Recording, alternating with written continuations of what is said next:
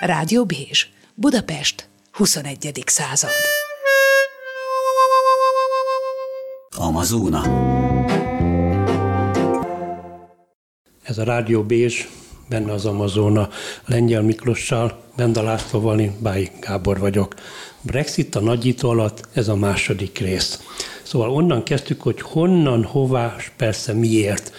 E, szóval menjetek egy kicsit vissza, hogy miből is fakadt ez? Azért ez több volt, mint hogy politikusok nagyot mondogattak, piszkálgatták a társadalomnak a, a, a csőrét, és, és hogy szóval itt politikusok a homokozóba játszogattak, azért többnek kell lenni ennek az elejének. Hát vissza lehet utalni mondjuk a brit világbirodalomra. Annak idején még eh, azt hiszem 44-ben mondta Roosevelt elnöknek Churchill, az akkori brit miniszterelnök, hogy hát Amerika föl akarja bontani a brit birodalmat, de ő felségének ehhez más miniszterelnököt kell választani, ez nem én leszek. Tehát már akkor készülődtek a 45 utáni korszakra, és Churchill és a konzervatívok akkor még azon az állásponton voltak, hogy a brit világbirodalmat amennyire lehet fenn kell tartani, és ez a brit világbirodalom egyenlő távolságot tartott lényegében Európától és az Egyesült Államoktól, mert megpróbált önálló irányvonalat képviselni. Kiderült nagyon gyorsan, méghozzá Bretton Woodsban a nagy gazdasági tárgyalásokon, hogy Nagy-Britannia nem partner.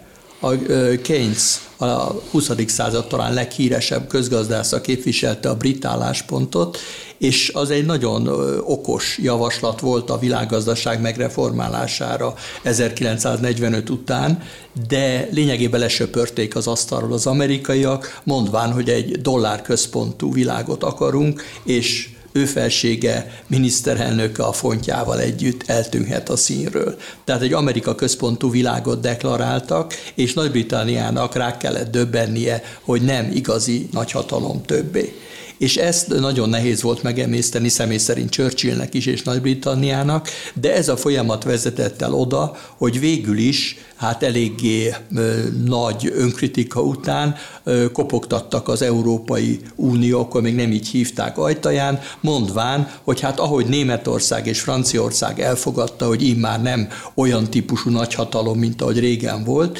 együtt talán tudunk az Egyesült Államokkal egyenlő nagyhatalmat produkálni, mert azért ez a három ország, hogyha összeadjuk a többiekkel, akkor lényegében megfelelő partner.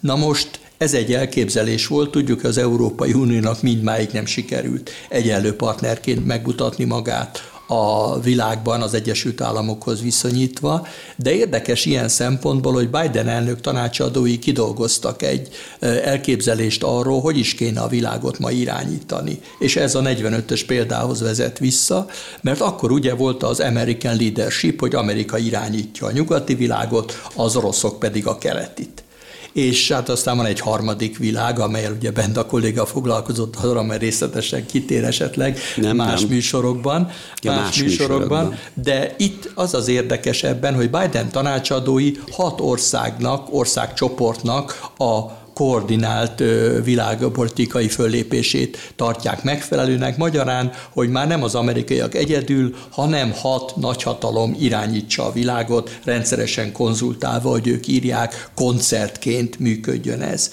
Nincs karmester.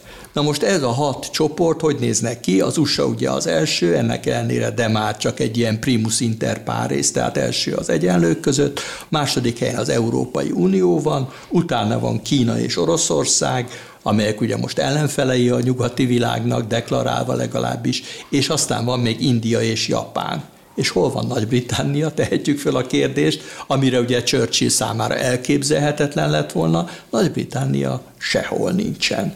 Tehát lényegében a hű szövetséges Amerika leírta őket. Na most ez én szerintem Londonban ez nyilván egy tervezet még csak, és egyáltalán nem biztos, hogy ebből lesz is valami, de Londonban mindenképpen a vészcsengő meg kellett, hogy szólaljon, hogy hát akkor a mi szerepünk tulajdonképpen micsoda ebben a modern világban, mert számunkra akkor a nemzetközi diplomácia bármifajta hatása a világra gyakorlatilag vágyálom vagy nosztalgia, de nem realitás. Jó, hát hogyha már ennyire történelmi dolgokba visszanyúltunk, szóval azt nem lehet elfelejteni, hogy a 19. századot egyértelműen Nagy-Britannia évszázadaként emlegetik, mint vezető világhatalomét, a 20. századot vagy az Egyesült Államokéjét, vagy az hidegháború miatt amerikai-szovjet versenyfutásként a világ szupremációjáért, vagy szupremáciájáért. De az Egyesült Államok csak ugyan a második világháború vége felé úgy lépett föl, mint egy, egy nem gyarmattartó, nem kolonialista nagyhatalom, most veszék a jótékony feledés homályába, hogy hát azért a Fülöp-szigeteket így úgy gyarmatosították, meg Kuba is félgyarmati sorba élt amerikai iga alatt, ha fogalmazhatok így, de a két másik birodalom, vagy gyarmatbirodalmat bizony elkezdték szétszelni, és az Egyesült Államok elég markánsan lépett föl azért, hogy ezek az országok függetlenné váljanak, és hát aztán a, a brit nemzetközösségből nemzetközösség lett, jó pár országban formálisan még mindig a brit királynő az uralkodó, de már egy helyi képviselője, commissioner vagy high commissioner áll jelképesen az ország élén, de a franciák is már aztán egy ilyen sajátos francia közösségé igyekeztek átalakítani a volt gyarmataikkal való kapcsolatrendszert, hát ami már lássuk be, korán sem volt ugyanaz. És mindmáig persze, hogyha még mindig a, a bri, egykori brit világbirodalomnál tartunk, jó néhány ország van, ahol tartósak a viták, a Brexit, ahol vitatkoznak arról, akár ha Ausztráliáról beszélünk, hogy kellene nekünk ez a sajátos és semmit mondó királysági intézménye, nem kellene köztársasággá átlényegülni. A kérdés itt az, most bennem, hogy hallgatok beteket, az merül föl, hogy gazdaságilag, politikailag, azon kívül, hogy ment itt a éveken át ez a húzavona az Unióval, ami szerintem az Uniónak se válik dicsőségére. De és mindkét fél vesztesként na, kerül ki ebből, ezt akarom az, mondani, az de hát, hogy valójában közben, ha úgy tetszik, a nép, az Isten adta nép, amire befelé, hogy mondtátok, mindig hazabeszélnek a politikusok, ezt mintha, ezt mintha abszolút nem vették volna figyelembe. Hát én ott, ha lehet ilyen prózaian fogalmazni, át vannak verve. Tehát lényegében, de ők átverésként érték meg az Európai Uniót is. Erre hivatkozott ugye a Brexit Igen.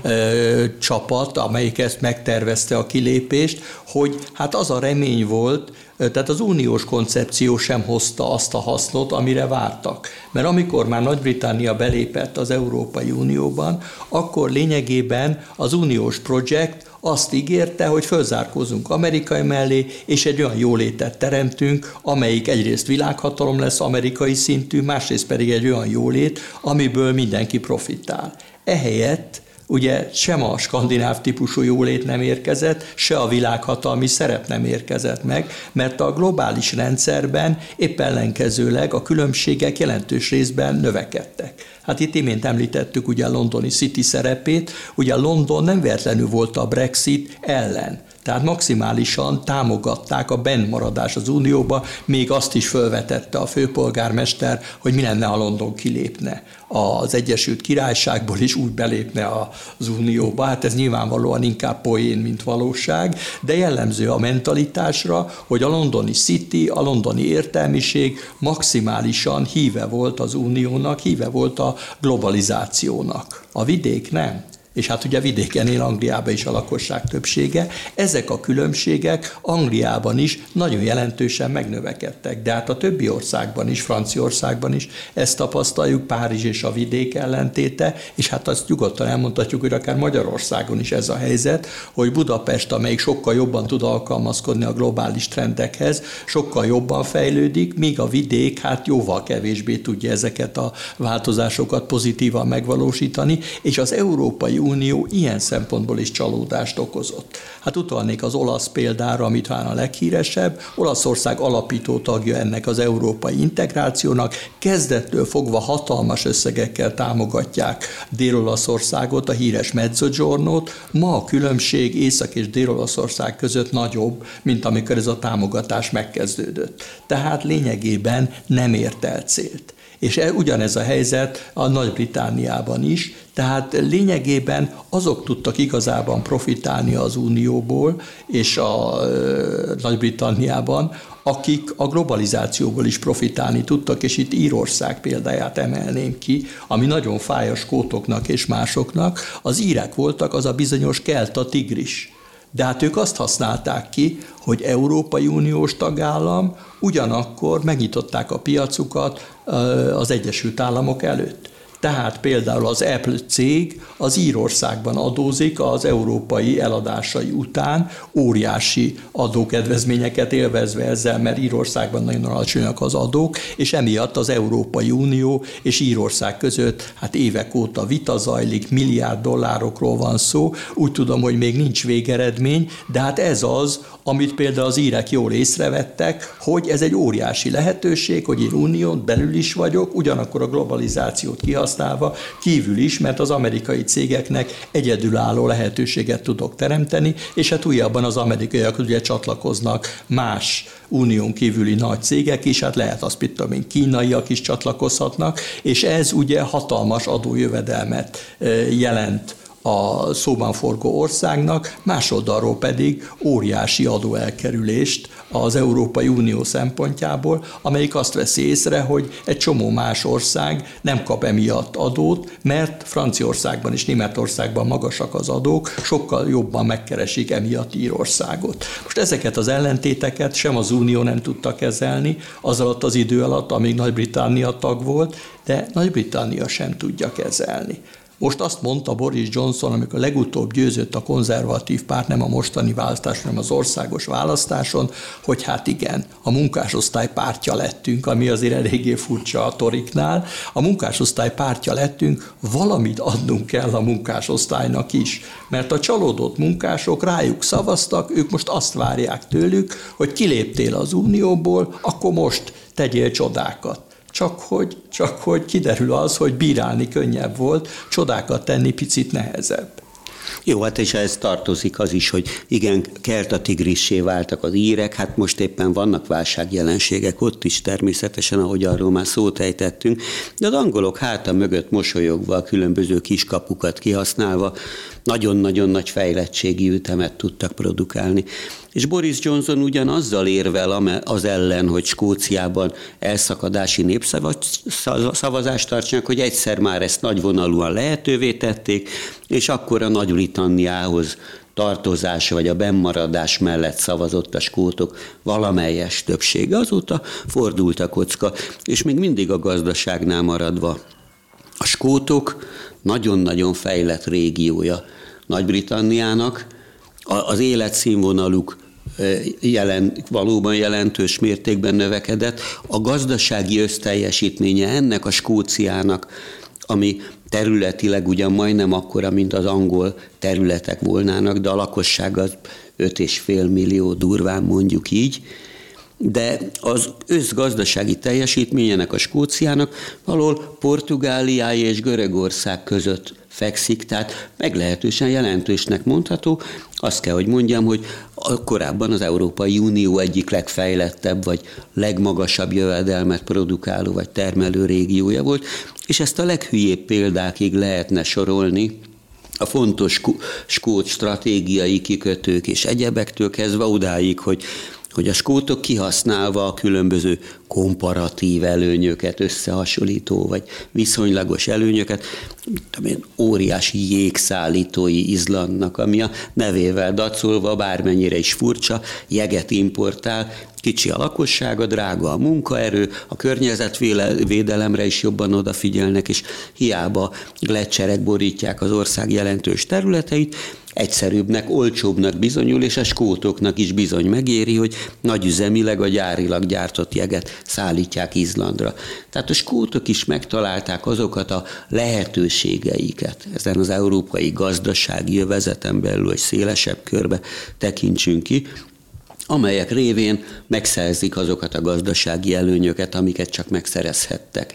És még egy pillanatra vissza Londonhoz, hát igen, a londoni City az eléggé búslakodva tekint ez a folyamat elé, sőt, nem elé, hanem már mögöttük van az, hogy számtalan vezető, bank, cég, egyebek telepítették át a székhelyüket Londonból különböző európai városokba, mindenek előttán Frankfurtba, ahol továbbra is élvezhetik azokat az előnyöket, amelyeket egy Európai Uniós helyszín prezentálhat. A kérdés az, hogy most a, a Brexitnek jobban betett ez a pandémia, vagy ezek a kiszerű politikai csatározásoknak már elni szó használat, de hogy inkább jó tett abból a szempontból, hogy most a, hogy most a Brexit csatározások háttérbe szorultak, és inkább hát most nyilván a pandémiával való viaskodás lett a hangsúly. Még egy fél mondat visszautalva okay. Benda kollégának a hozzájárulásához, Skóciához. Ugye, hogy annyit kell elég mondani, hogy a nem egészen 10 milliós Magyarország GDP-je kisebb, mint az 5,5 millió Skóciáé, tehát lényegében Skócia egy létező gazdasági erő lenne az unión belül. Más másik dolog az, hogy érzelmileg viszont a skótok nagyon megosztottak, éppen úgy, mint az írek, mert ott is ugye a vallási különbségek elég jelentősek, ez a katolikus protestáns, aminek mi itt talán kevésbé tanúsító, tulajdonítunk jelentőséget. Ha valaki volt a Benda kollégának oly fontos futball mérkőzésen, hogy megnézze, hogy Keltiknek hívják Glasgow-ban, a, amit mi Celticnek mondunk, az egyik csapat a, ez a katolikus, a másik a Rangers a protestáns csapat, és ott a szenved szenvedélyek, hát majdnem olyanok, hogy ott szinte vér folyik. Tehát, hogy a, mind a kettős kócsapat öntudatosak, de azért ezek az évszázados ellentétek, hogy hát például Mary Stuart, az ő királynőjük volt katolikus, de a fia James Jakab pedig protestáns királyként ült Anglia trónján. Tehát ezek a régi érzelmek is benne vannak az ilyen népszavazásban. Na, de milyen a... furcsa a történelme ez a Stuart Mária, aki skót királynő Igen. volt, az volt francia királyné is, Igen, amíg el nem üldözték onnan, Igen. ezt elég sok drámában megírták. Igen. Igen, szóval lényegében itt a történelmi múlt is azért érzelmileg ez nagyon benne van, mind a skótokban, írekben és hát az angolokban is, hogy egy világbirodalomnak voltunk a főszereplői, és iszonyú nehéz elfogadni azt, hogy a színpadról hát kiírták őket nem csak a főszerepből, de lassan a mellékszerepekből is. És akkor visszatérnék Boris Johnsonra és a pandémiára, hogy nagyon profi módon tudott erre reagálni. Ha belegondolunk, Boris Johnson abszolút vírusszkeptikusként kezdte pályafutását, épp úgy, mint Trump elnök nyíltan gúnyolódott ezen, hát mindaddig, amíg ő maga is ugye kórházba került, és aztán kijövet mindenkinek nagyon megköszönte az állami egészségügyben, hogy vele foglalkoztak, és hát történhetett volna így is, úgy is, mondta filozofikusan, tehát a túlvilágra is kerülhetett volna, ha pehje van.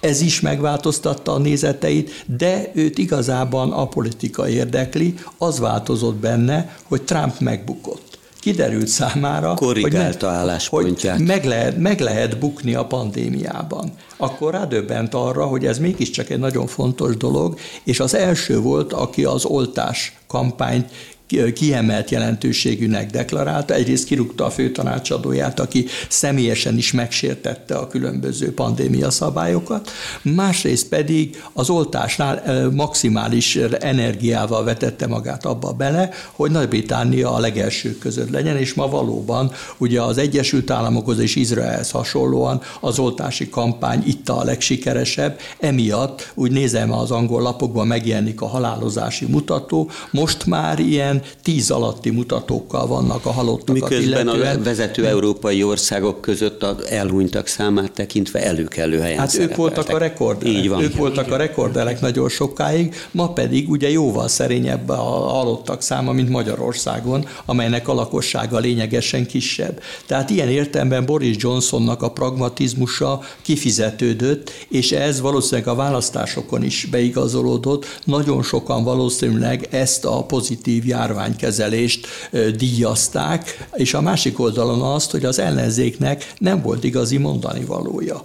Ez is egy problémája az angol elitnek, hogy eléggé lejáratta magát a közvélemény előtt. Azért ne felejtsük el, hogy az elmúlt öt évben elég sok miniszterelnöke is volt Nagy-Britanniának, akik össze-vissza nyilatkoztak. Tehát ugye mindenki szinte a Brexit ellen volt kezdetben, majd rádöbbentek, hogy mégis annak a hívei, nem tudtak dönteni, hogy akkor most mi legyen, az ellenzéki munkáspárt ugyanígy tanástalan volt, mert ellenezte ugyan a kilépést, de azért mégsem merte ezt határozottan felvállalni, tehát lényegében az angol elit radikálisan lejáratta magát. Hát addig ugye korábban Churchill idején az egész világ fölnézett az angol elitre, mint amelyik a legsikeresebb az elmúlt évszázadokban egy birodalom irányításában, most pedig az elmúlt öt évben hát egy kicsit tragikomédia zajlott Nagy-Britannia színpadán, egymást követték a miniszterelnökök, szánalmasan bukdácsoltak a közéleti porondon, és végül is Boris Johnson egy abszolút pragmatikus második vonalbeli figuraként került előtérbe,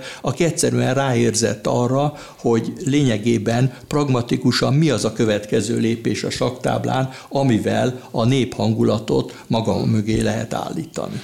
Azért eléggé szorul a hurok a nyaka körül, szóval nem csak az ilyen talán visszaverhető problémákkal, mint az újabb esetleges skót népszavazás, már pedig a skótok se ringassák magukat illúzióba, mert ha egyszer meg lesz az a népszavazás, nem tudom, hogy hogyan, nyilván jogi procedúrák árán, hiszen az angol vagy az Egyesült Királyság legfelsőbb bírósága elé kerülhet ez az ügy. Ha többséget szereznek a kiszakadás majd Európai Uniós csatlakozás hívei, akkor még egy újabb több évig tartó procedúra várna rájuk, miközben azért a gazdaság a pandémiát is, meg ezt az egész herce urcát erősen megszenvedi.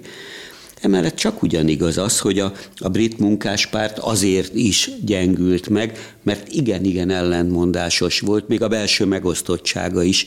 Tehát a skóciai munkáspárt tagozata az kifejezetten a Brexit mellett állt, és ezáltal kvázi ellenzékbe szorult, tehát föl sem erült az, hogy a, a Nicholas Sturgeon, a Nemzeti Pártnak a vezetője, netán velük léphetne koalícióra, hanem csak is a zöldek jöttek számításba, akikkel egy magabiztos többséget állíthat maga mögé ahhoz, hogy ezt a népszavazást valahogy megpróbálja keresztülverni Boris Johnson akaratával, vagy akarat, inkább akarata ellenére. És a Johnson körül még a különböző magánéleti balhéjai miatt is kicsit szorul a hurok, hogy a közvélemény hogy áll majd hozzá, mert a napokban pattant ki két olyan balhé is, hogy hát bizony a a magánrezidenciája felújítására erőteljesen belenyúlt a közzsebébe, illetve nemrég valami olyan luxus utazáson vett részt a élettársával, hitvesével nevezzük bárminek, ami szintén feltűnt és nem túl szimpatikusan tűnt föl a brit közvélemény szemében. Igen, hát ezt a nászutat ugye finanszírozta egy üzletember, és ilyenkor mindig fölteszi a kérdést a sajtó tapintatlanul, hogy mit kapott ezért cserébe. És ugye ezek azok a kérdések, amire nem siet válaszolni általában sem a miniszterelnök, sem senki más ugye ebben a helyzetben, és ezek a korrupciós és más botrányok korábban is jellemezték Boris Johnson. Tehát korábban is ő neki az élet hát felfogása meglehetősen bohém, hogy szoktak fogalmazni finoman. Mint a Tehát külseje. ugye eléggé sok eléggé sok barátnője, felesége, és nagyon hát változatos életfelfogása volt. E tekintetben nem vetette meg a kábítószert sem, úgyhogy gyakran előfordult, hogy ilyen partik után lefényképezték az utcán, amikor hát nem volt teljes mértékben ura mondjuk a saját hát, testi funkcióinak. Tehát ez volt az egyik probléma. A másik pedig, hogy a sajtóval kapcsolatos hát viszonya is meglehetősen furcsán alakult, mert egy orosz mágnás, aki az egyik legfontosabb londoni újságot megvásárolta, rendszeresen vendégül látta őt az olaszországi birtokán. Ott megvásárolt egy reneszánsz kastélyt, ez az orosz oligarha, aki Putyin hát egykor híve volt, és később ellenfele lett, de még nem került a túlvilágra, mint Berezovszki, aki ugyanezt a karriert futotta be, akit állítólag megmérgeztek, és ez vendégül látta rendszeresen Boris Johnson-t. És itt ugye több probléma is fölmerült, egyrészt, hogy ő mit kapott cserébe azért, hogy hát luxus körülmények között vendégül látta a palotájába, ahol hát alig öltözött hölgyek társaságában mulatozott Boris Johnson, hanem hogy az orosz kapcsolatok Ugye ez Angliában a nagyhatalmi múlt miatt azért mindig fönnáll, és azért ne felejtsük el, hogy Angliában volt ez a Skripál ügy, tehát ott az ezredes ott gondolta, hogy nyugalomba töltheti a becsületes kém árulóvá vált kémnek az életét, és kiderült, hogy majdnem ott végeztek vele az orosz hírszerzők. Tehát fölmerült a kérdés, hogy ez az orosz oligarha, aki most ugyan Putyin ellenfelének állítja be magát, de hát azért mi van, hogyha mégse? Mi van, ha mégse? Ott van Abramovics, akit emiatt tiltottak ki a nagy-Britanniából, de hát a Chelsea-nek továbbra is tulajdonosa, és a Chelsea ö, abban a részében, ahol ő fogadta a vendégeket, Boris Johnson is rendszeresen megfordult, mert ugye a, ebben a ö, tárgyalókörben ott volt az egész angol elit. Na most ez is fölveti a kérdést, hogy hát ez a orosz egykori oligarha, aki nem is cáfolja, hogy Putyinnal továbbra is jó viszonyban van, és most mint Izrael leggazdagabb embere szerepel, mert izraeli útlevéllel utazgat, miután Nagy-Britanniában nem látják szívesen, hogy ő nem jelente például kapcsolatot az oroszokkal manapság, amikor éppen amerikai nyomásra az orosz kapcsolatot egyre negatívabban ítélik meg. Tehát lényegében Boris Johnsonnak több ilyen támadással kell szembenéznie, de ameddig maga mögött tudja a konzervatív párt támogatását és választási sikereket tud elérni, addig ez szerintem nem olyan nagy probléma. Az igazán nagy gond akkor lesz, amikor kiderül, hogy a gazdasági válságot nem tudja megoldani. Ezért is lesz nagy derbi szerintem a következő években. Hónapokban biztos, de talán években is nem Boris Johnsonnak, nem tudom, hogy mekkora időt jósolnak. Boris Johnson és a skót első miniszterasszony, vagy miniszterelnök asszony között, aki viszont megerősödve került ki. Jó, a Johnson pártja, a konzervatívok is angol területen nagyon-nagyon jól szerepeltek, várakozáson felül, de Sturgeon asszony egyértelműen nyerő pozícióba került, jól lehet, még a saját pártján belül az egykori eszmei atya, az előző főminiszter, alapított egy, egy Salmon nevű fickó, Alex Salmon, alapított egy Alba nevű pártot, Alba az a Skócia ősi latin neve tulajdonképpen, de nem sikerült bejutni a parlamentbe, miközben a Skót Nemzeti Párt, amelyet elhagyott ennek kedvéért, meg összerúgta a patkót a nevelt lányával, ha mondhatom így, erősödve került ki. Köszönöm. Lengyel Miklóst, Benda Lászlót, Vályi Gábort hallották itt a Rádióbésben, az Amazonában. Rádió Bézs, Budapest, 21. század. Amazona.